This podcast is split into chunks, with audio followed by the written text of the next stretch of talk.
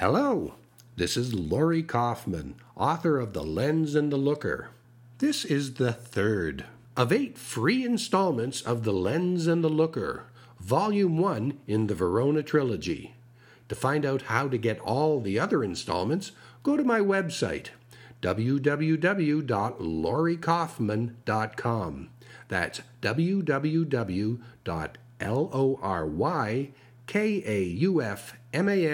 www.lorykaufman.com. Enjoy!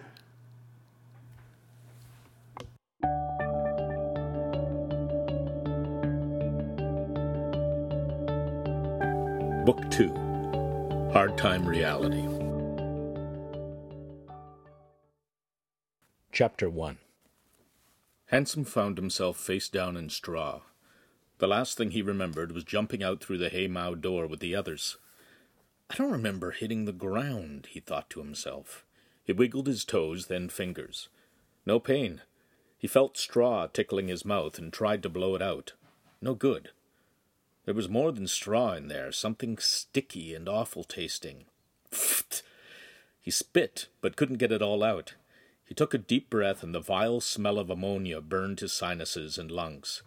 He jumped to his feet, wheezing. He spun his head around and saw a scrawny cow tied to a dead tree by a barn.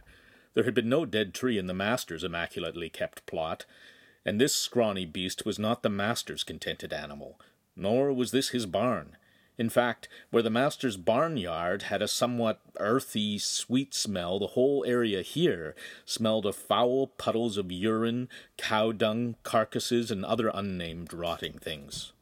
Instead of a neatly partitioned lot surrounded by a stone fence, this barn was part of a long, muddy alleyway full of tumble down sheds and outbuildings. The alley ran behind a row of unkempt houses facing a larger road. The alley and road were connected by an even muddier lane ending at the barn. The shabbiness of the area was made more extreme by the grey day. Day? Hansum thought. Had he been lying outside all night? While he thought on this, he used his fingers to rid himself of whatever was still stuck at the back of his mouth. He finally gagged out the clot and was horrified to see bits of straw mashed together with what must be manure. He threw it to the ground and made a face. He saw the other two teens still on the ground. They too were slowly becoming aware of their surroundings. Hansum looked behind him to see Aramis standing calm and relaxed. When traveling through a vortex, try landing on your feet. It takes a bit of practice, but will keep your clothes more neat. As the three got up, brushing dirt from their clothes, Aramis walked over to the nervous cow and petted it. A flock of chickens ran out of the barn to see if the newly arrived humans brought food. Startled by the aggressive little creatures, Hansum took a step back and bumped into the others, who were equally frightened. Aramis laughed, earning him three petulant scowls, which he ignored. When the chickens saw there was nothing being thrown their way, they lost interest and began pecking around in the mud. One picked up the clod of filth Hansum had spat. It broke it open, found a seed within, and gobbled it down. Hansum felt himself gag again. Aramis clapped his hands and grinned. We are arrived. Where are we? Shamira asked. Verona, 1347, just outside the old city walls. And you think we'll find this place more interesting? Hansum challenged. The others looked to Aramis for his answer. Fourteenth century Verona. Interesting? Yes, a very interesting time in history. Interesting to study. But to live? Subsist? From your safe world you have come to a time before countries, the time of the city state, the family dominated oligarchy, the time of grand hypocrisy, craftsmanship, philosophy, art, the concept of romantic love, all are on the rise. It is the pre Renaissance. Science is soon to become the greatest weapon of war, a time when cities compete treacherously against one another, fighting deadly battles to gain commercial advantage. Families assassinate family members. Imagine, if you will, the hows and whats of this human existence compared to your known modern comforts, or imagine it not. You will be living it soon, for this is your destination the real, the true, the living 14th century Verona. You're a hell of a tour guide, Hansum said glibly. Oh, a guided tour you shall not get. You're on your own. The story's set. It will soon be you who guide yourselves along. I only hope you'll all be strong. Lincoln smiled. You're leaving us by ourselves? he asked in a delighted tone. No adults to tell us what to do? Aramis nodded. And we really traveled to a different time? Shamira asked, seeking assurance. It was a rough trip. Going back a thousand years in time means traveling trillions of parsecs of space, back to where the Earth was at and to this particular place. And now you are alone. Yeah, Lincoln said with gusto. I think we should take what Elder Aramis says with a grain of salt, Hansum cautioned. We might appear to be alone, but I know about history camp protocol. You seem the most cynical of the lot, and the cynic is oft-times sensible, but then again, sensible is often what the world around you says. Keep an open mind. This place is freaky, Shamira said. I wish I had something to sketch it with. How may I deny a true artist? Aramis reached into his monk's cassock and withdrew an old leather portfolio. Shamira stared at the cloak in wonderment. He handed her the cracked leather case and made a motion for her to inspect the contents. She brought out a dozen sheets of blank paper. This is really wonderful handmade paper, Shamira said. Scarce resources for your talent to display, do not waste this paper of rag base, for with your talent you can turn it to lace. Padre Aaron! a man's voice shouted. Everyone's head turned to look at the top of the lane between the alley and the road. A large man was standing there, heavily bearded and wearing dark clothes and boots. Siete voi? Siete proprio voi, lo mio vecchio amico? he shouted excitedly. Having trained the other year as a Renaissance soldier, Hansum had learned a fair bit of Italian. He was good at languages. He thought the man was saying something like, Father Aaron, Father Aaron, is that you? Is that you, my old friend? But he wasn't quite sure as the accenting and phrasing were very strange. Aramis dropped his rhyming voice and fell into the medieval Italian. He waved his hands and danced a little jig as if he were seeing a long lost friend. Agostino, he shouted in a heavy Cambrian accent. Agostino, fratello mio, sono io, vostro fratello, padre Aaron. Hansum was struggling to translate it in his head when he heard Pan's voice in his ear. He is saying, Agostino, my brother, it is I, your brother, Father Aaron. Magna lauda a Dio, entrabi sopravvivemo alle nostri viaggi, the big man shouted back. Praise be to God, we have both survived our journeys, Pan whispered in translation. The man, who Aramis called Agostino, lumbered toward them as a bear would, on his hind legs, arms open wide. He laughed as he ran, but after they came together in a hearty embrace, he fell to his knees and began kissing Aramis's hands.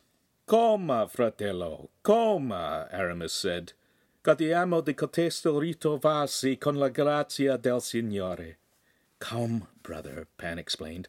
Come, let us revel in this reunion with grace. Agostino got up, collected himself, and asked, Quando arrivaste nella civitate? When did you arrive in the city? Pan continued translating. Pena oggi allo scoccare del mezzodì, Aramis explained. Just today, at midday, Pan whispered. And you found us already? How? Pan translated. By God's grace and a few questions. Chapter 2 Another voice shouted from up the lane. It was a younger man, a little shorter than Hansum, but quite stout. Padrone! Padrone! Master! Master! the young man called in a harsh, raspy voice. La signora vostra moglie sta gridando pace alla non trova. Il vaso de notte fra la Mazzarizzi e la casa del trasloco.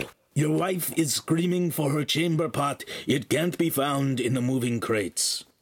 Ora mi tocca di vantare, bambinaia di questa donna grassa e Agostino said. God in heaven give me strength, now I am a nursemaid to a sow. Then Agostino turned and looked at the three teenagers, glancing at them fleetingly like they were goats or chickens. Sono codesti gli orfani che tu dai a me? Pan said, Oh, oh, young master, he's saying, Are these the orphans you are giving to me? Hansum looked at both adults with trepidation. Si, Aramis answered offhandedly. allora che si vengan tutti mecco. And Pan translated, Then come all with me. Datemi un poco di tempo, di grazia, Aramis said. Give me some little time. And after Aramis spoke some more, Pan added, I am reviewing their duties both for you and the Holy Church. The young man up the lane shouted again, Padrone, eccoli vassal de notte della vostra signor Mowgli. Master, your wife's chamber pot. Agostino's happy countenance turned quickly to rage. He shouted again in Italian, to which Pan translated, Can't you see I'm talking with the holy friar? He made a rude gesture aimed toward the young oaf. Pace, Agostino, Aramis said, putting a hand on Agostino's shoulder and speaking gently. Peace, Agostino. An irritable bowel is a demanding god. Go find its altar of prayer for your wife. Agostino's scowl turned to a smile, and he chuckled something in Italian, which came to, That is why I love you, father. You make me laugh with your wisdom. Come to the house when you are ready. Agostino then turned and ambled off. Does everyone here speak like that? Shamira asked. Of course, it's their language. I know some Italian, Hansum said, but I could hardly understand what you guys were saying. What Italian is it?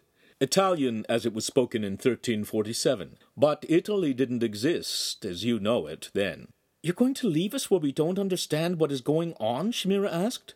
That would be mean and cruel. No, dear ones, I'll give you a tool. I take from my blouse three nibbles of food.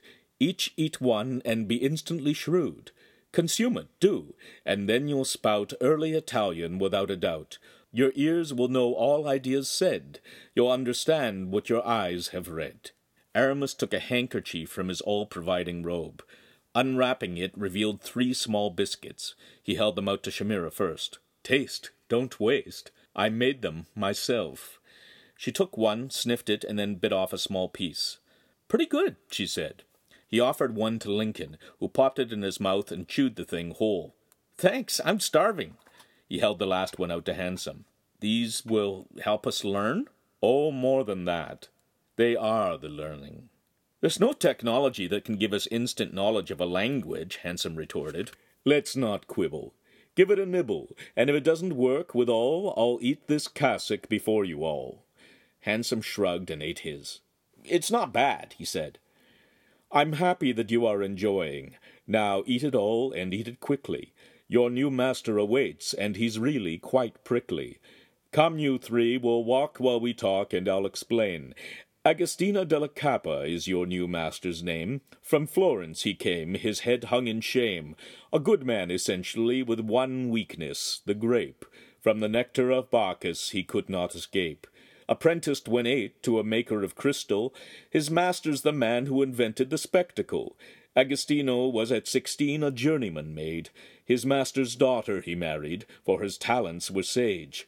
When his father-in-law died, the family's head he became. In Florence he flourished and garnered true fame. But his wife is not well. In her head she is ill, though in our times her malady could be fixed with one pill. Shamira stopped walking and looked at Aramis suspiciously. If she's ill, why don't you use modern medicine to cure her? she asked. The past we cannot influence with modern medical creations. It's a time traveler's code of strict legislation. Lincoln put his head on his stomach, then burped. Wow, I don't know what was in that, but I don't feel queasy any more.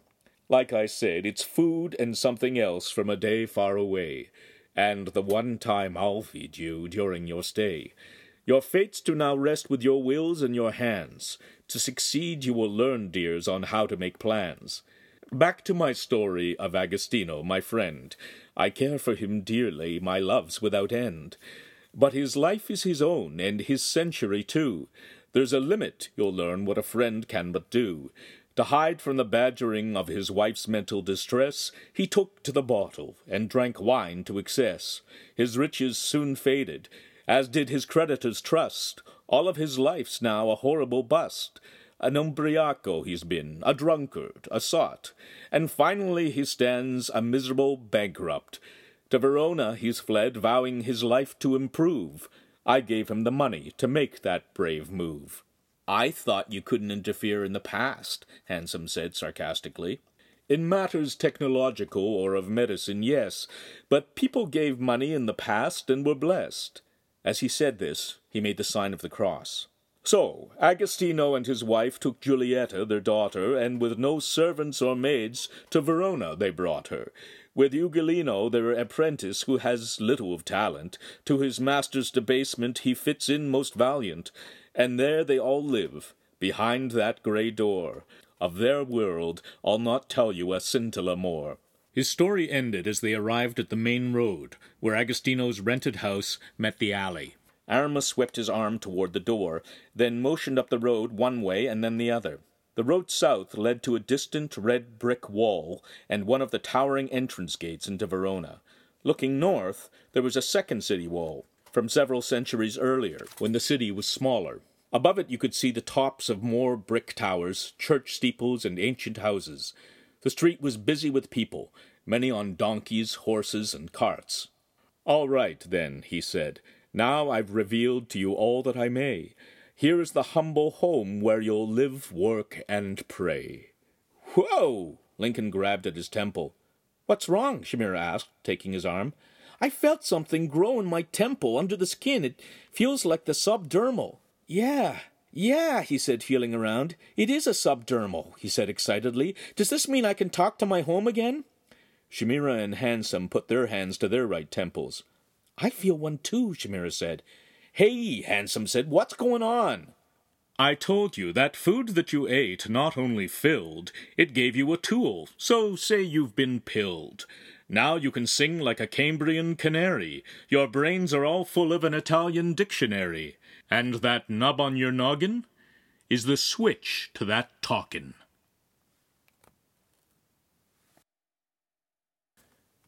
Chapter 3 At that moment, the young man who had been calling to Master della Cappa emerged from the house carrying a steaming chamber pot. Close up, he was a terrible sight.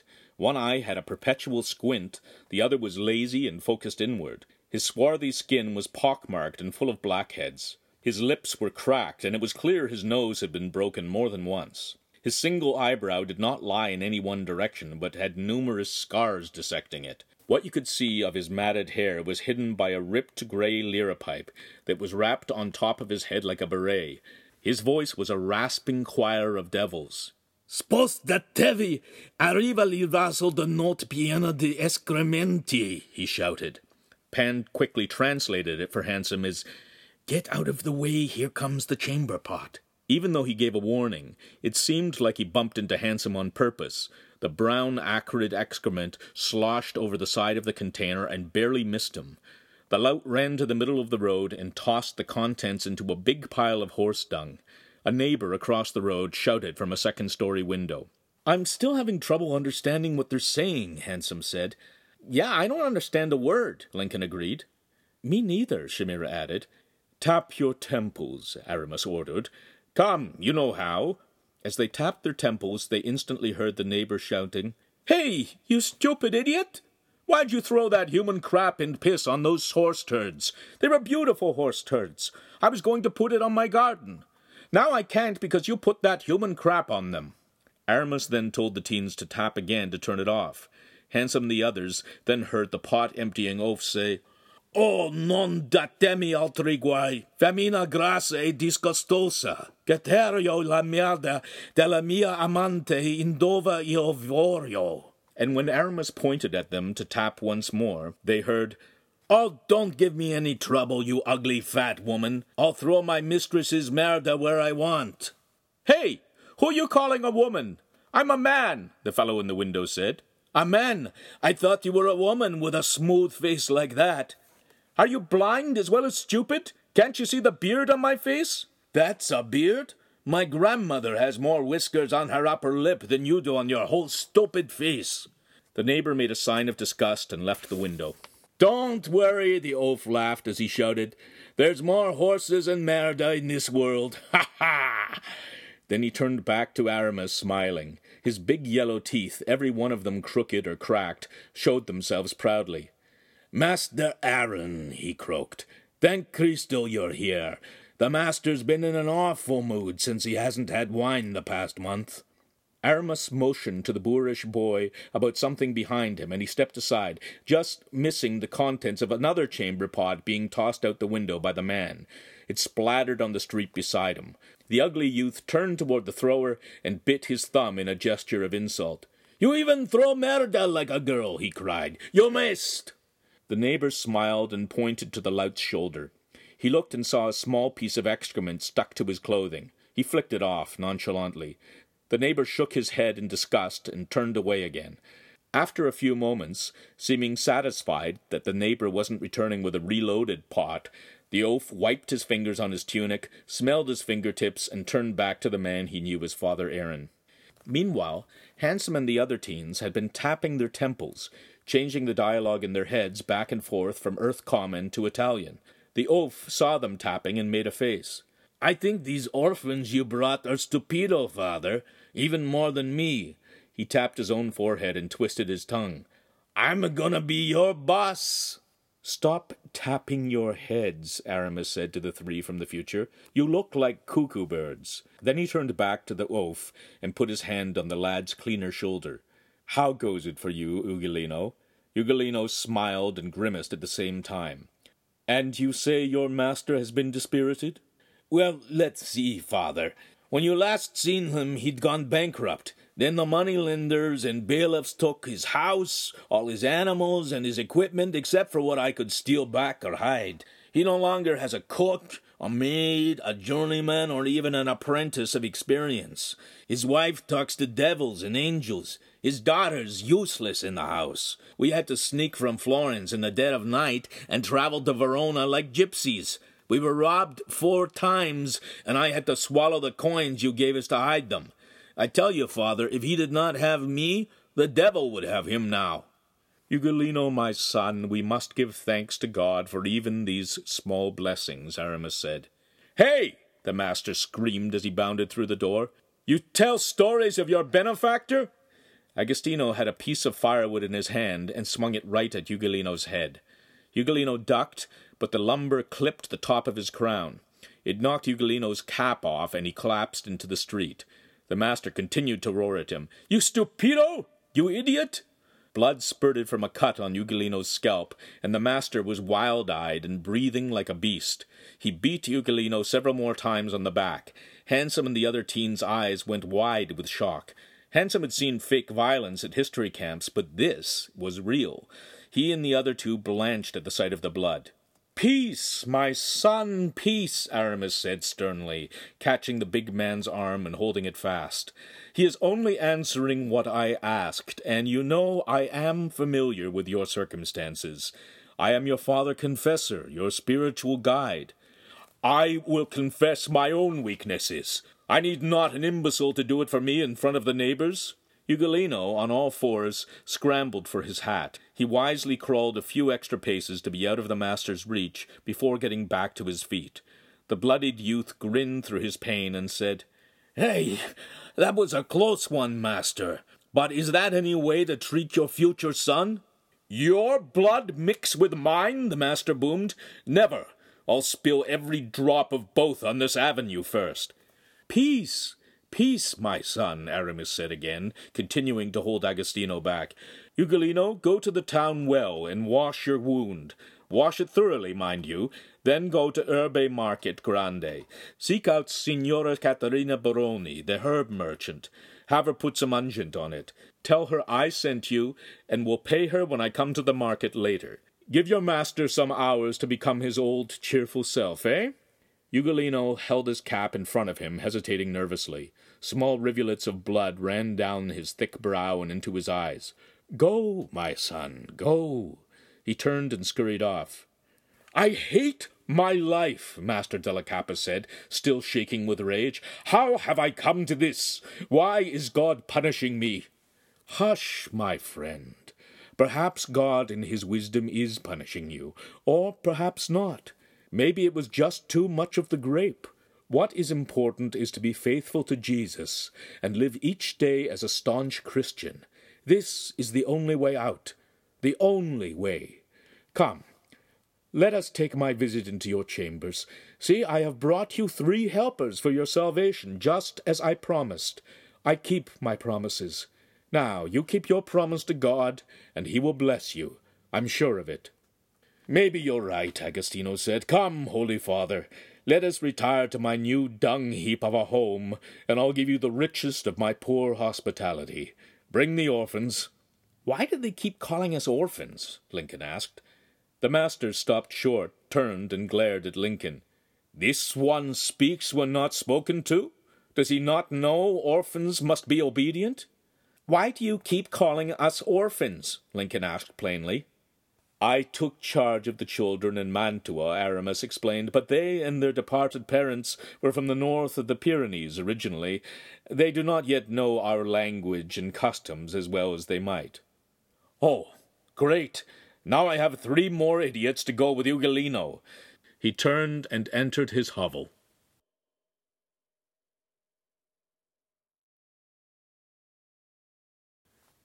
Chapter 4 Hansum had to bend his head to enter Master della Cappa's dingy grey home. Although the dirt floor was covered in straw, like the history camp home, this straw wasn't clean and fresh. There were old mouldy clumps of what had been straw, now turned mostly into mushy furry clods, with bits of food and animal bones mixed in for good measure.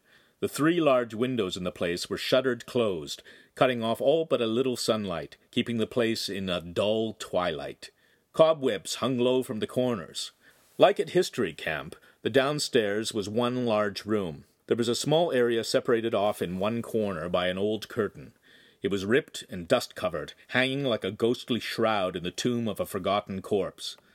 While the history camp ceiling was low, the ceiling here was lower and made of unmatched graying timbers and crooked logs, flattened on top to support an upper floor. Hansum could just miss hitting his head. Two large rusting grey pots lay in the similarly hued ash-filled earth. There were steep, rickety stairs to the second level, and the banister was little more than a length of jagged limb-wood. Master Agostino della Cappa turned to Aramis, his hound-dog eyes drooping. See how the mighty master has fallen. Behold what I have brought my family to. Aramis put his hand on Agostino's thick shoulder. Fallen only to rise again. How can one appreciate joy if he does not know misery? Then I shall be a connoisseur of joy when God deems to send me some, Agostino said, then added, Rest yourself, holy father. I am glad you are here. I shall fetch my wife and daughter. Grazie, my son. Aramis sat at one of the benches by a table. The master climbed the stairs, each tread groaning under his weight. That was really weird, Lincoln said in a stage whisper. Weird? It was scary, Shamira added. I've never seen that much blood, except for the chicken. Why did the master get so mad at the ugly guy? Hansum asked. Ugolino embarrassed his master in front of us, Aramis explained. The master was, still is, a prideful man. An apprentice must not do such things. If the master is so mean to that ugly guy, Shamira began to ask. But Aramis interrupted. Dear children, I know his countenance is much worn for one so young, but his name is Ugolino, not ugly. Well, why does this Ugolino stay around if the master hits him? Lincoln asked. Every dog needs a master, and no matter how you beat a dog, he comes home, craving attention, needing his home, his place. However, the sight of Ugolino continually reminds the master of his own low social status. In truth, he hates himself more than he hates his mongrel. And Ugolino puts up with this abuse? Why? Shamira asked. He has had a roof over his head for the most part, and his share of the food. And now that you three are here, the pack has grown, and he senses his position elevated. What was that comment Ugolino made about becoming the master's son? Hansum asked. Yeah, Lincoln said. That really turned the old guy rangy. Ah, well, Ugolino has it in his head that one day he will marry the master's daughter, Giulietta. He knows the story of how Agostino married his master's daughter, and dreams of history repeating itself. Well, for a mouth breather like Ugolino, his sights can't be set too high, Hansum snorted. This daughter must be a real dog, too. A woman began shrieking from up the stairs, the words interspersed with howls. No! No! How can I get out of bed? I Leave me alone. The Holy Father is here, the one who financed our relocation. You must present yourself. I'm tired, the woman screeched. Wife, please. No, I can't. Let me be. Something thumped loudly on the floor. Dust fell from the ceiling on the floor below. Don't! The master shouted. You'll break it. I don't care.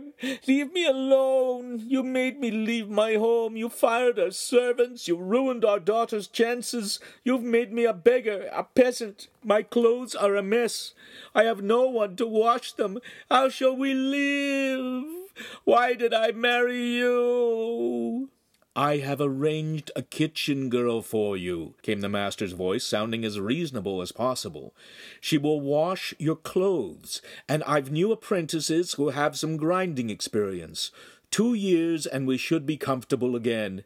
Two years? I must live in this dung heap for two years? No! Once it is cleaned, it will not be so bad. We have the help now. No! You will do as I. No! A larger crash, more falling dust, and a sudden silence. Hansum looked over at the others. Aramis was sitting relaxed and calm, while both Lincoln and Shamira were wide eyed. Another female voice was heard from upstairs. This one was gentle. Hush, mother, I beg you. And then the voice became too soft to make out. There were whispers and soothing tones. Then the creaking of a bed was heard, along with grunts and groans. Oh, he, oh, he, the first woman's voice complained. Then the banister shook as somebody took hold of it up top. A slipper appeared, followed by the tattered hem of a once elegant dress. The stairs creaked as a second slipper came into view, and slowly the mistress of the house appeared. Hansum squinted at the sight of her. Short and obese, Signora della Cappa had a jowly, pasty white face. Her mouth hung open, and her eyes were dull and tired. Her dress was rumpled, slept in. Her large bosom was not so much buxom as fat. A too tight bonnet, trimmed with sweat yellowed lace, surrounded her face. Behind her was the master, scowling more than ever as he was forced to wait for his ungainly wife to make her way down. Another pair of leather slippers appeared, smaller and with a lighter touch upon the treads. No angry sounds of protest came from the stairs with these feet upon them. The dress took up much less volume, as the body underneath it was slight. Both grace and balance showed in her movements. Her face, too, was surrounded by a bonnet, but this one, though not crisp and new, was unblemished, like the face it set off. Two large brown eyes sheltered under thin crescent-shaped eyebrows, a fine nose, and full lips, dark pink and natural.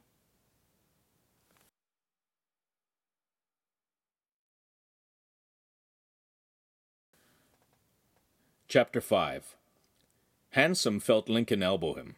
Hey, who's the mouth breather now? the younger teen teased. Hansum closed his mouth, but he didn't, couldn't, take his eyes off of the girl. Aramis stood up and smiled. Signora della Cappa, he began, but she walked right by him and plumped down on the bench. My feet, they kill me, she complained. They cause pain all the way up my legs, my back. Oh, my back, she moaned. I'm glad your journey was made without harm to your family, Aramis continued. The journey, that's what did it. My body aches right to the bone because this fool of a husband. Woman, Agostino began loudly. Peace, my children, Aramis said. We have all travelled far, but are safe under one roof now, thanks be to God. And now, through God's good graces, all your fortunes will be made by your hands working together. You're right, Holy Father, Agostino said, putting his head down and crossing himself. And what of you, Matilda? Aramis asked. Will you honor God with your best intentions? He waited for an answer, but it was not forthcoming. The Signora was staring at a point a few inches in front of her. Matilda? he repeated. After a moment, she looked up to the ceiling. You're right, Michael, she said to the air. I will tell her. She looked directly at Shamira. Girl, bring some wine. Two cups. One for me and one for Michael. The daughter came to her mother's side and spoke gently. We have no wine, mother. We've moved here only yesterday. We are not yet provisioned. Then watered wine only, the old lady said with a wave of her hand, like a grand duchess. Who does she speak to? Aramis inquired. Angels, devils, trees, the air. Agostino was angry, but contained himself. Holy Father, Giulietta said, my mother thinks she speaks with the Archangel Michael. Don't be daft, the mother exclaimed. I do talk to him. He's right there, alighted on the ceiling. Aren't his silver wings beautiful? How long has she been as this, Giulietta? Aramis inquired. It got worse during our trip. Now she barely speaks but to her spirits. I'll send herbs to calm her, Aramis said. Grazie, Holy Father, thanked Giulietta. See, Michael says he would like some herbs too, the Signora said, then looking back to the ceiling added, What? See, some saffron. It's gold, like his beautiful halo. Aramis clapped his hands loudly to break the room's gloomy spell. So, family della Cappa, these are your new apprentices. Carmela for the kitchen and home, and this is Romero, Romero Monticelli, and this is Maruccio. Those names again, Lincoln whined. Can't you call me Shamira? Hansum didn't say anything. He couldn't take his eyes off of Giulietta. Aramis said, No, these are your names now. Fine Christian names that the good people of Verona will recognize. Your other names from north of the Pyrenees will sound strange to the local ear.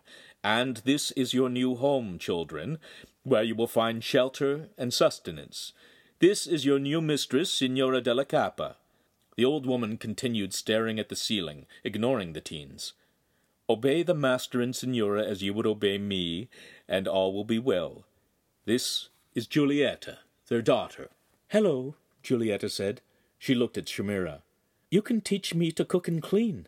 I am ignorant of all these skills, but wish to learn. The blind leading the blind, Shamira said. Such a strange response, Holy Father, Giulietta said. I am sure you will be great friends. The wife blurted out, Friends with servants! Humph! Impossible! Hush, mother, Giulietta said. These are orphans from far away. Their misfortune has been worse than ours. Let us be kind. The words fell upon deaf ears. The Signora was already looking blankly at the ceiling. Aramis clapped his hands again. The day is coming to an end. All must eat, so tomorrow starts well. Our cupboards are almost bare, Master Agostino said, his voice quavering.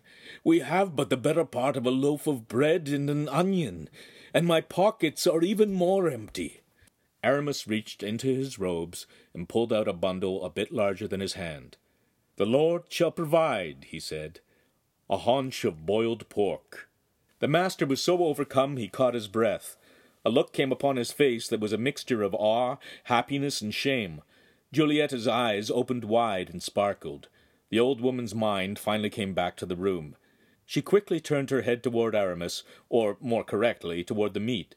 Porco! she blurted, her tongue popping out of her mouth and gesticulating around her lips. This and the bread should provide you a meal to see you until tomorrow, Aramis said. Then you may go to market. The smile evaporated from Master della Cappa's face, and he once again looked dejected. Not to worry, my brother, Aramis said. He put his hand in his cloak once more, and brought out a little pouch. It jingled. This should provision your home with food sufficient till your business may start bringing in coins. The master literally fell to his knees, took hold of Aramis's robe, and sobbed. Giulietta hugged Aramis as well, thanking him over and over. Hush, my children! Enough, Aramis insisted.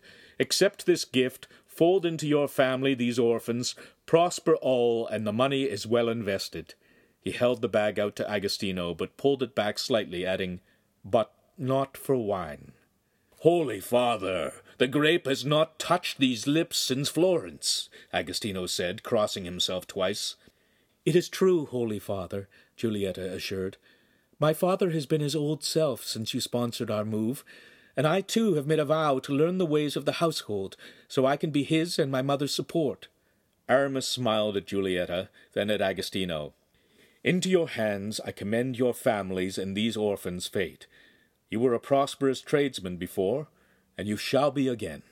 He put the pouch in the master's large red hand and closed his fingers around it. Agostino leaned forward, tears in his eyes. He kissed Aramis's hand and said a prayer. When he was done, Aramis helped him to his feet and added, The day is weaning. Make your meal and prepare for the evening. Chapter 6 Will you sup with us? Master della Cappa asked. No, I shall lodge and feed with my brothers at San Zeno. But first I will to the market to get herbs for your wife. I give you charge of the orphans, Agostino. Stop calling us orphans, Lincoln insisted. The master shot a look at Lincoln and warned, You are now my charge. I tell you, do not speak until spoken to. This is the way to learn, and this is the way of my house. Lincoln opened his mouth wide to say something, Aramis put his hand on the youth's shoulder and said in Earth Common, Remember, this place is not what you're used to. Take great care. Lincoln looked at Aramis belligerently, but shut his mouth. I shall return, Aramis continued in Italian, but until then, listen to the master. Help each other, say your prayers. The time traveling history camp counselor took a few steps toward the door. As he reached it, Master della Cappa ran to his friend and embraced him again. They kissed each other on the cheeks. Then Aramis looked once again at the assembly. Blessings, my children. Keep well in God. Then he turned and left. Hansum and the other two visitors from the future looked at each other unsurely. They watched the master close the door and turn back to the room. He smiled at his daughter and jingled the little bag of coins. The Holy Father has once again provided us with the means for our family's revival. Father, I shall do what is necessary to improve our house's position. I will not be dependent. Daughter and helpmate, a father's dream is to dote and spoil his daughter, to make her a useless, pretty prize, to catch a rich man for her and the family. But I swear, a daughter of brains is more a boon than I would have ever thought. Almost a son. Thank you, papa. Porco! the signora demanded. The master sighed. Attend to your mother. Take her for a short walk while the place is cleaned and the meal prepared. It may calm her until Father Aaron returns with the precocious herbs. But don't let her talk to the neighbors. Walk her in the back lane. Shouldn't I stay and help prepare the meal and clean? Giulietta asked. No, I'll direct the new orphans. He stopped when he saw Lincoln make a face at being called an orphan again. I'll direct our new apprentices in their first duties. There will be cleaning and cooking enough over the next months and years. Giulietta encouraged her ever complaining mother to rise from the bench and follow into the street. Master della Cappa, Hansum said, perhaps I could help Giulietta with your wife. She looks a handful. The master glared at Hansum, waiting for Giulietta and the protesting signora to leave the house. He raised a big finger to Hansum. Romero, is it? I see your moon face and eyes at the sight of my daughter. Take a care, orphan, for my daughter is my dynasty. If you ever talk to her about anything except your duties of the house, you will find yourself again looking for another position in this cold world, he said bluntly. I wish only to be her friend. A woman is a friend to a man as meat is to a meal he continued addressing all the teenagers. If you wish to eat and have lodgings, I have first tasks for you. Romero, go to a neighbor and borrow a flagon to start the fire. Then come back and help me scrape the pots. But we must have water. We must boil all our water before using it. Who knows how long the rain barrel has been collecting filth and bird droppings? You, Maruccio, go to the barn where we met. There's a store of dry wood there. Bring both small and large limbs for making a fire. Then take this bucket and go to the barn and fetch water till the two pots in the fireplace are full. Carmela, clean up this place and make the table ready. He looked at all three children. So? Is there more you need to know? Go! The two boys left the house and entered back into the stink and noise of the street. Maybe this place won't be as much fun as I thought, Lincoln began. When Aramis comes back, I think I'll ask him to go home. Psst! Young masters! Psst! The boys heard a tiny voice. It was Pan. He had popped a tiny version of his holographic head out from the material at Hansum's shoulder. Well, it's about time, Hansum said. Have you been watching all this? How could I not? This is extraordinary. Extraordinary. A man on a donkey lumbered by. Pan disappeared back into his lamp at the top of Hansum's sleeve. When it was clear, he showed himself again and added, Who would have thought such a turn of events would happen? Do you think this Aramis is aware I was on your person when he stole you away? I'm not sure, Hansum replied, but I'm glad you're here. What should we do? Lincoln asked. Let us proceed as in the first history camp. Do what you're asked and be civil for the most part. When we've amassed enough intelligence, we shall decide the best course of action. I shall continue to observe. We'll talk again when you go to bed. Okay, Hansum said as Pan disappeared in a puff. See you, little guy, Lincoln said. The two boys parted to do their chores. Hansum looked up and down the street to see which neighbor could be called upon for a light. He saw the man who had thrown the contents of a chamber pot at Ugolino. He was still sitting at the open second story window, his face all knotted, squinting as he worked intently on something in his lap. Beside him was a woman, doing the same. The man looked up and met Hansum's eyes. Hansum waved, and the man looked suspiciously at him. Excuse me, senor, Hansum called. My master asked me to borrow a lit flagon to start our fire. We have just moved in. The man and the woman exchanged wary glances. You come from the same house as that fool who ruined my horse dung, the man said. Yes, I'm sorry about that, and you're right, he is a fool. My master beat him. We saw, but the rest of us are quite nice. Your mistress looks a bit cracked. We can hear her screams from here. Hansum paused before he answered. It would be wrong for me to say rude things about a lady, especially my master's wife. The man in the window smiled. Come to the door. I'll give you a call. He met the man and the woman at the front door. Buongiorno. My name is Romero. Buongiorno, Romero. I am Bruno Sartori, and this is my wife, Nuka. Nuka said nothing and smiled an almost toothless smile. Buongiorno, Signora Sartori. How are you today? Signora Sartori smiled again and nodded a cracked nod. Most of her mouth was just gums. My wife does not speak, Bruno said.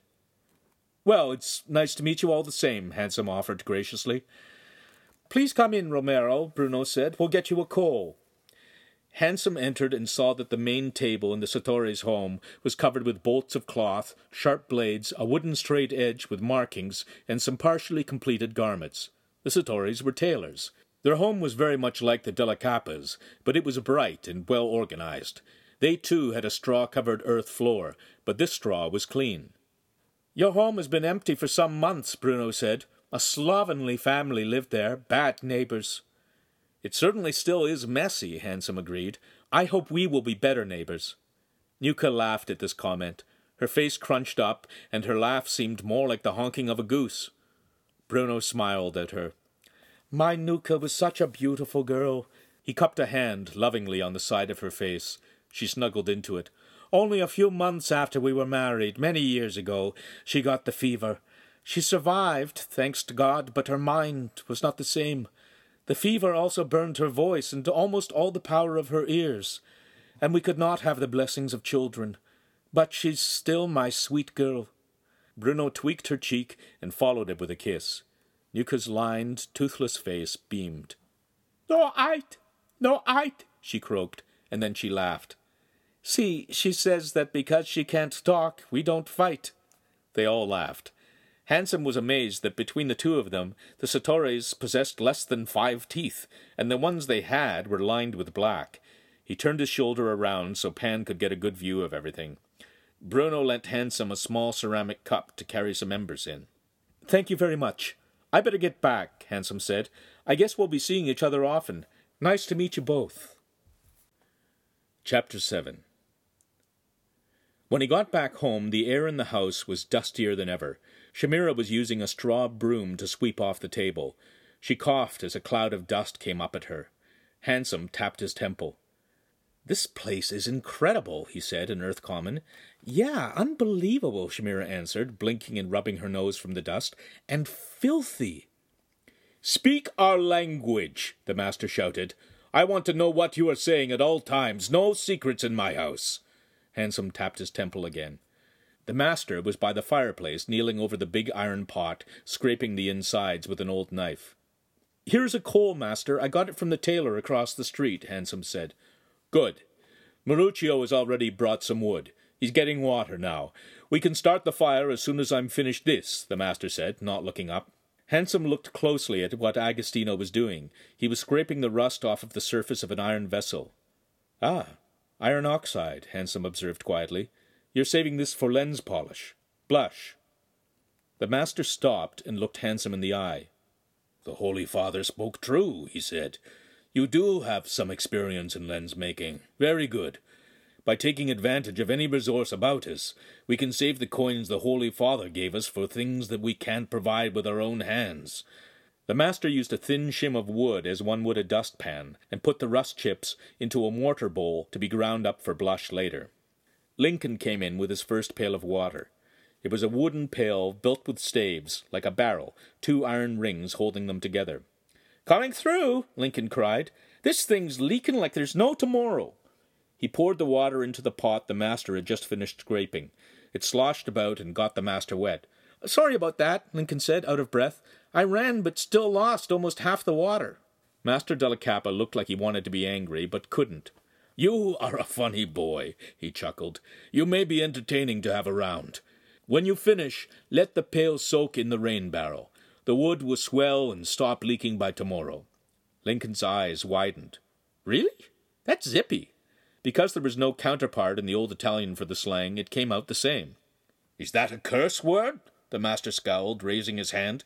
No, Lincoln answered quickly. Good. Romero, start the fire, the master ordered. Hey, I'm good at starting fires, Lincoln stated proudly. Sure, go to it, Hansum said. I'll get the water. Do you mind, master? As long as the work gets done. Great, Lincoln said. Master, this curtain here is filthy. How about I use it to line the pail? It will get washed while I carry the water and slow the dripping. Just be sure to shake as much dust as you can off first, Agostino said, and bring more wood.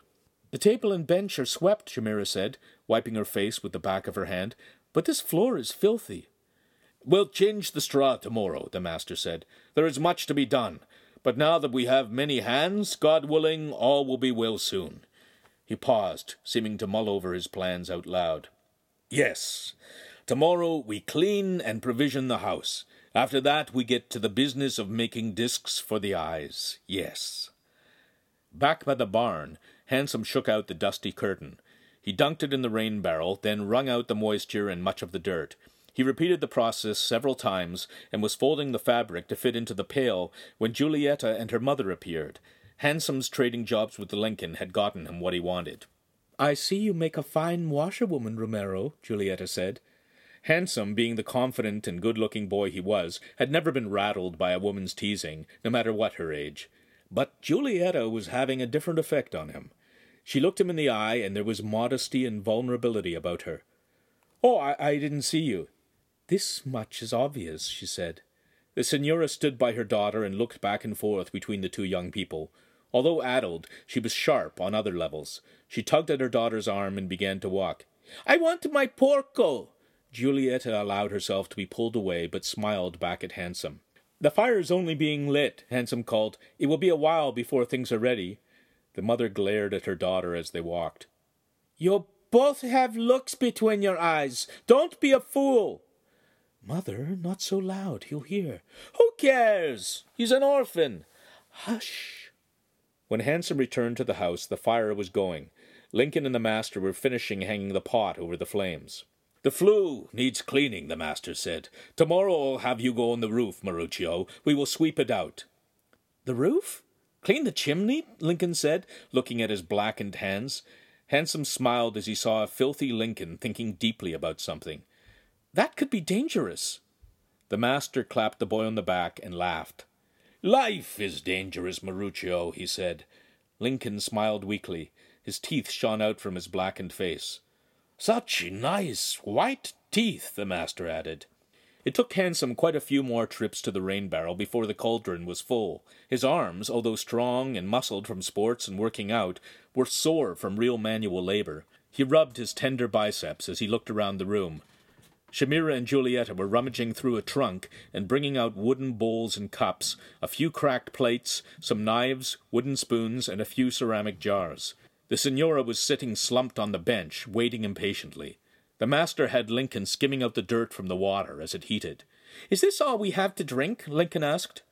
You eat and drink what is put on my table, the master said with some severity. The master picked up the wrapped pork from where he had placed it by the fire to warm. He put it on a cracked ceramic plate. Where's the bread? he asked. I hid it in my room so the mice wouldn't get it, Giulietta said, her eyes glancing over at her mother. I'll be right back. Carmela, put water from the cauldron in the cups for everyone, the master ordered.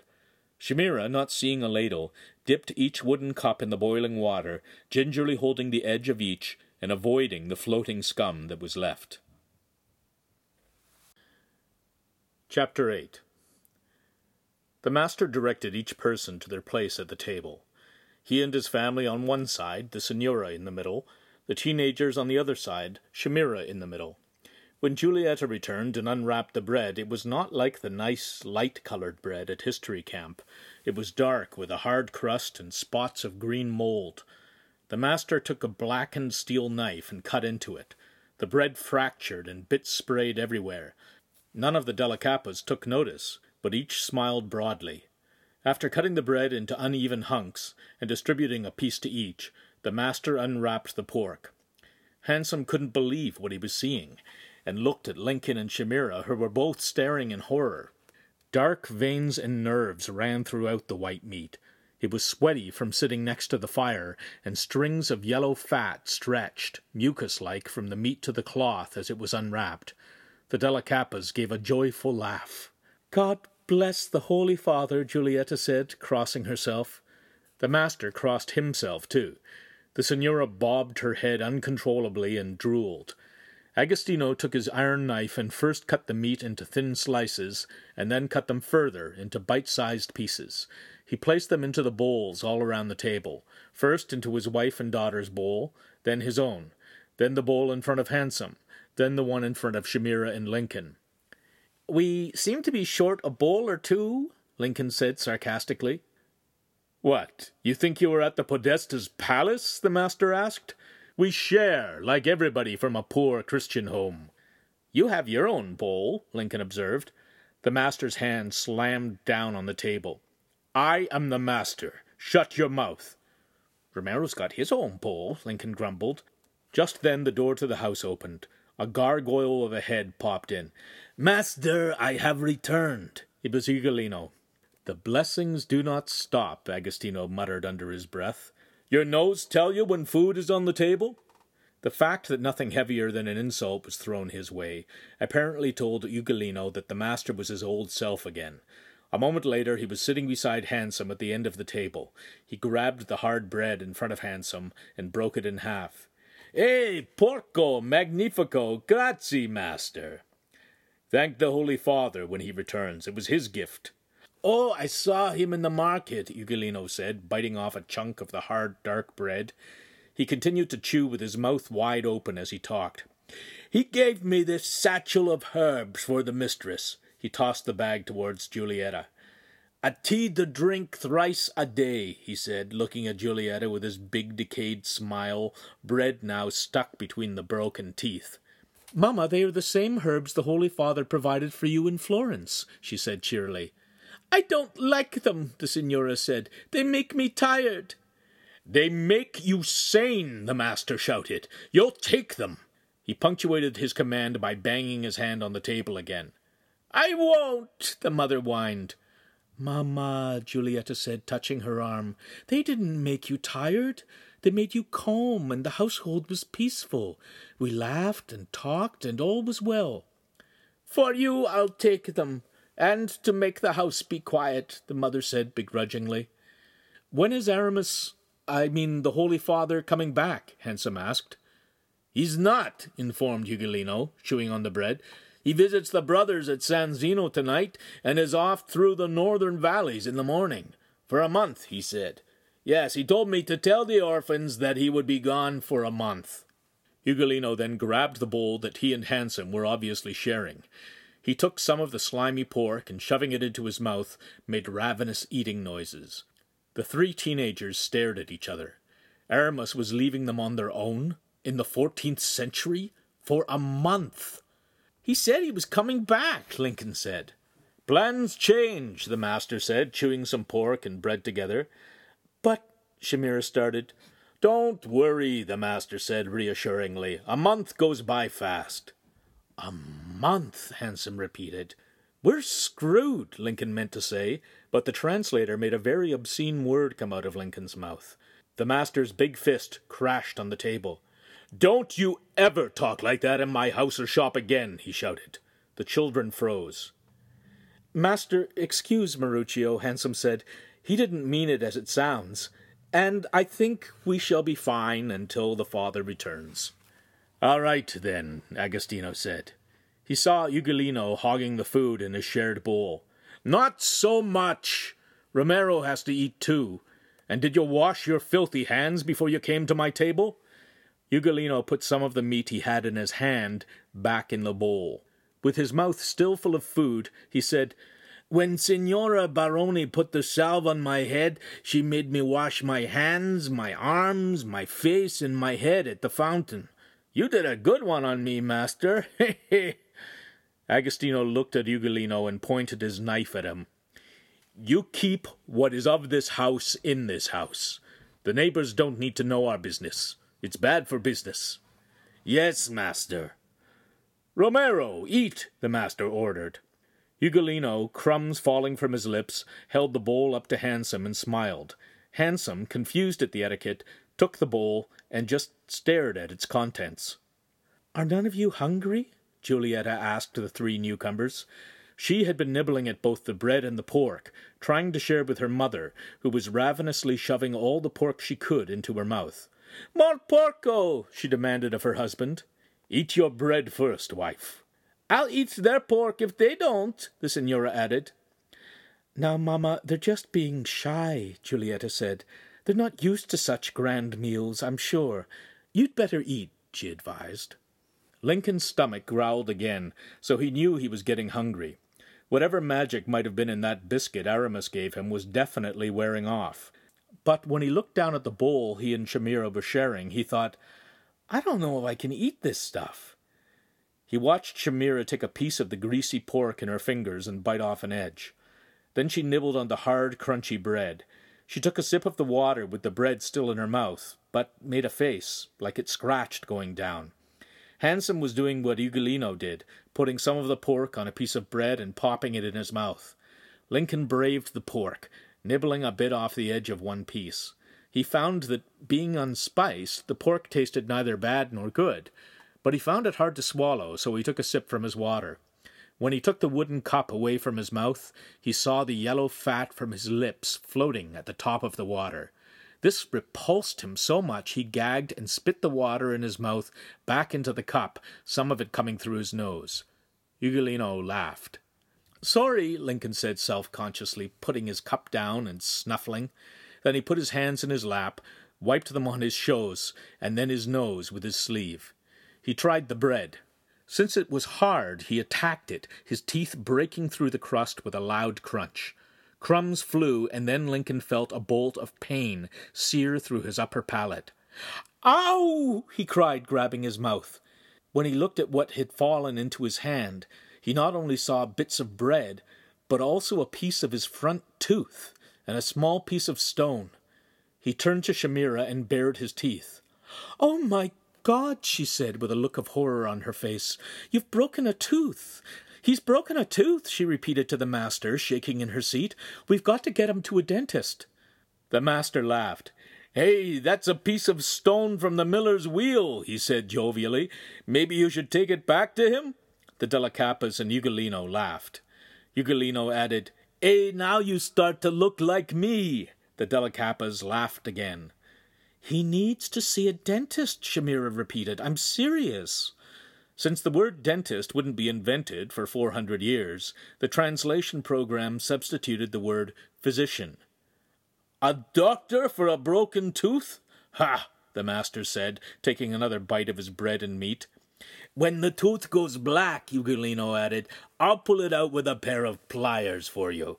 He stretched back the side of his mouth to show a gaping hole where a bicuspid had been. That's what the master did for me, he mumbled through his distorted pie hole. Lincoln looked into Ugolino's rotting mouth. He could see Hansum, who was sitting next to the ugly youth, cringe from its foul stench. Another streak of pain emitted from the tooth, shooting straight up through Lincoln's eye to the top of his head.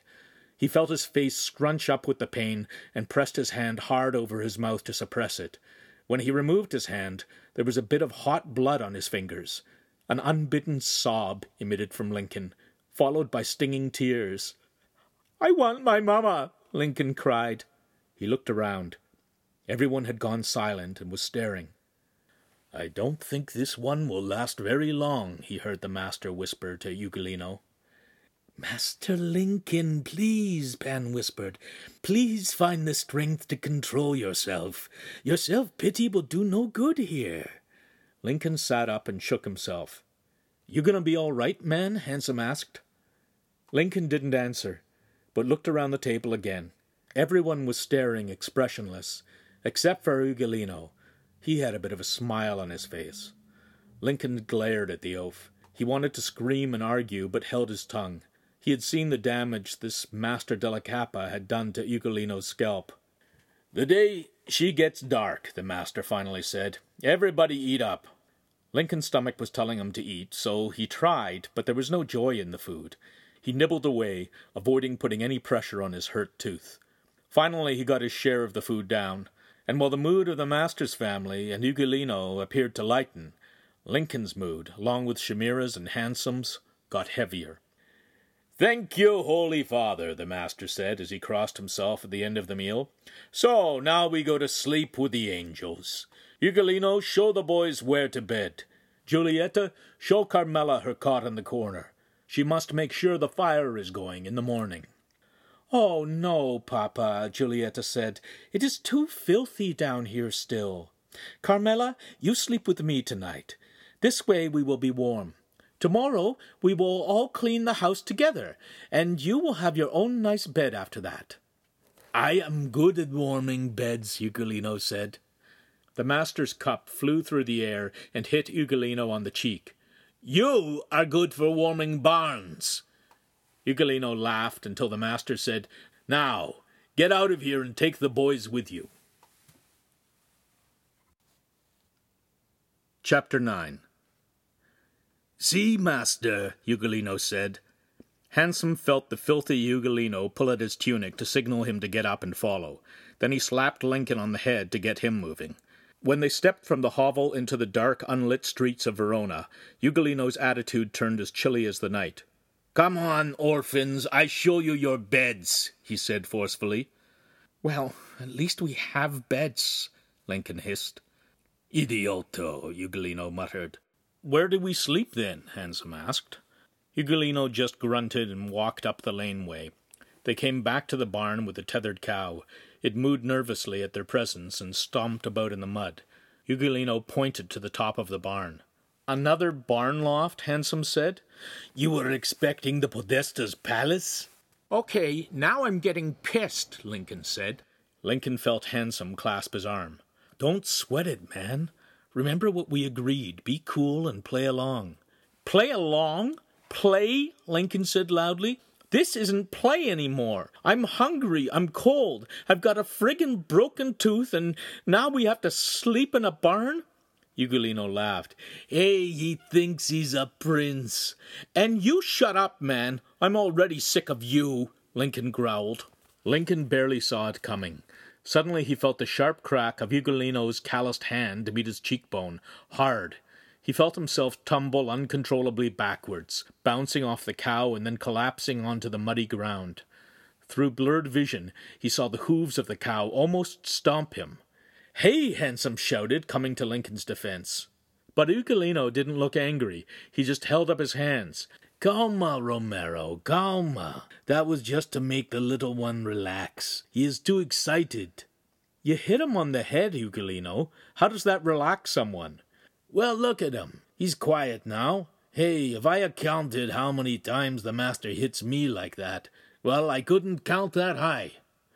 Are you all right, man? Hansum said, bending down to help Lincoln. Can you stand? I guess so. He stumbled to his feet with Hansum's help. Come on, into the loft, Ugolino ordered. It's almost too dark to see. Come. When the two didn't move, he repeated sternly, Come. Hansum thought how in the 24th century there was always light when needed, but not here. As the boys entered the barn, their feet bumped into things on the floor. Some were hard, some were mushy. They came to the ladder, and Ugolino was already half the way up it. One at a time, he warned. It could break. A few seconds later, he called from the top, Okay, come. Hansum saw there was good reason for Ugolino's warning. The ladder's rungs were tied to the uprights with hemp twine, and most of the knots had become loose. Hansum went up, gingerly stepping on each rung, his natural physicality showing. Lincoln barely made it up. Each of his unsure steps caused the ladder to wobble more. Careful, slowly, Hansum cautioned, then grabbed Lincoln's arm when he got to the top and guided him into the loft. Outside, the clouds parted and the moonlight shone through the open haymow door. The loft was nothing more than the old thatched roof on boards over the barn. It was cramped. Piles of straw were everywhere. As Hansum's eyes accustomed themselves to the light, he thought he saw a black blur zip in the opening. There was a fluttering around his head and in his ears. Then it was gone. We sleep here, Ugolino announced. Here? Lincoln asked incredulously. There's no beds. I told you. I know this isn't the Podesta's palace, he said, glowering. Hey, he learns fast. Are there blankets? Hansum asked. Why? Ugolino's face crinkled up into a questioning mass of wrinkles. You know, a cover to put over you while you sleep? The ugly apprentice's face then broke out into a devilish smile. Oh, yes, Prince. I think we have one over here. He reached into the shadows and pulled out an old horse blanket. It was stiff and encrusted with the dried horse sweat, bird droppings, rain, and mold. This will keep you nice and snug, eh? You two can share it. Where's the Po? Lincoln asked. Ugolino's face wrinkled into another question mark. The bathroom? Of course, there was no phrase for bathroom in the 14th century. That was about 500 years away. Where do we take, a, you know, a pee? Lincoln said. Ugolino gave him a look that said he still didn't know what he meant. Poop? Lincoln said. More lines of confusion on Ugolino's face. Finally, Lincoln did something that translated perfectly. He crouched down, screwed up his face, and made a raspberry farting sound with his lips. Ugolino began to laugh. Oh, merda, merda, merda and piss. Of course, my princes, I shall get your royal commode. Ugolino went to the open haymow door and bent down. When he stood, he was holding an old ceramic chamber pot without a lid. He made a grand march of walking it back to the boys. Here, your royal orphaned highnesses, your royal bowl. Do you wish me to wipe your delicate behinds for you too? He held it directly under their noses. It was full. What the Lincoln cried as the odoriferous fumes entered his nostrils. Oh, a thousand apologies, magnificent spawn of nobody knows who. The pot at this time does not have noble Merida in it, only that of a peasant. Whose? Lincoln asked, his eyes burning. Me. It is mine from last night and this morning. Oh, it was a magnificent evacuation. Don't you ever empty it? Hansum asked, gagging. Of course. And with that, Ugolino went to the haymow door and threw the contents into the night. They heard a splash, followed by a long and miserable bovine cry. The tension in the loft was high. Hansum could see Lincoln shaking with rage. He was about to explode. To keep the younger boy under control, Hansum took hold of his arm and squeezed tightly again. Ugolino, Hansum said to the ugly apprentice, if we are to live together, it would be best we get along. To get along is easy. Just do what the master and I say, and stay away from Giulietta. I saw the way you looked at her. It seems everyone did, Hansum said. Who? Ugolino said suspiciously. The master? You watch it. She's to be mine. Well, that cut on your head says you're not first choice for a son in law either. The master will come around. The Signora told me the story how her father did not like him at first, but after he saw what a good lens maker he was, and how he could be a good provider, he changed his mind. So you are a lens maker? Hansum asked. Not yet, but because I stole back one of the master's lathes from the Jews who repossessed it, the master promised he would teach me. So you see, I have a plan. And as my priest back in Florence said, a man without a plan will soon be with Satan. So, I must get going. How's that? Hansum inquired. To go out and get things. But it's night. The market's closed. Oh, my market is open all the time. Hansum and Lincoln stared at each other, trying to think what Ugolino was referring to. Wait a moment, Hansum finally said incredulously. You're going to steal things? For 24th century people, stealing was unknown, something only mentally ill people did, and there were very few of those. Of course, Ugolino laughed. Since we only moved in, I'll just roam the streets, learning what's where and whose it is. My only purchase will be if someone leaves me an easy bargain that can't be denied. Come with me, Romero. It will be fun. Ugolino smiled, his broken teeth glowing in the moonlight. No, no, I better stay here with Lin. with Maruccio. He doesn't look so good. Ugolino's smile disappeared. This one? Ugolino said, jabbing his finger close to Lincoln's eye. I agree with the master. I don't think this one will last very long. I'm going to stay here, Lincoln repeated. Ugolino didn't look happy. He spit. I will be back before morning. And with that, he was gone. Chapter 10 Hansum and Lincoln looked around the loft. The hay haymow's opening used to have two working doors, but now one was lying on the floor, and the other was hanging by a single leather hinge. Open to the elements, the temperature was dropping, and the clouds began to cover the moon again. Another black flash passed the boys, leaving a flapping echo in their ears. History camp is starting to sound pretty good, Lincoln said, shuddering. The loft lit up from an artificial source. It was Pan, popping his head out of Hansum's shoulder. Greetings, young masters, the head said. The image turned into a small whirlwind, and a full bodied, meter high version of Pan landed, feet first, on the floor. So, Lincoln said, at least we can see now. We better be careful, Hansum warned. Your light could attract attention. Quite right, young master. Let's retire to yon corner, where I spy a largish mound of straw. You both can ensconce yourselves within it, and thus be somewhat insulated from the intemperate night air. Pan opened his eyes wide, turning them into flashlights. The boys sat in the straw and scooped it around them. Pan lounged back into the straw.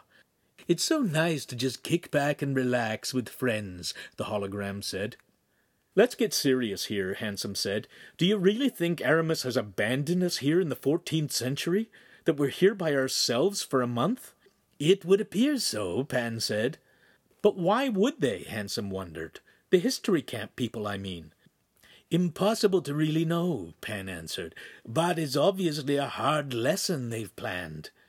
They plan to let us get beat up and broken? Lincoln asked, feeling his broken tooth. I don't know, young master, but as you've experienced, these truly are not enactors who will restrain their actions. I think we have no choice but to continue fitting in and observing. As if on cue, a blast of cold wind blew in through the open haymow door. Straw and straw dust blew into the boys' faces. They shivered and pulled their hats down over their ears. Then they huddled close for warmth. Pan lowered his personal light emanations, and they listened in silence as the rain beat down on the thatched roof. It's going to be a long night, Lincoln said, finally closing his eyes. I wonder what Charlene is doing now, Hansum said. And then he just lay there, realizing how, right at that moment, Charlene didn't even exist. You've come to the end of this installment of The Lens and the Looker. We hope you enjoyed it. To find out how to get the other installments, go to www.lorykaufman.com. That's www.lorykaufman.com.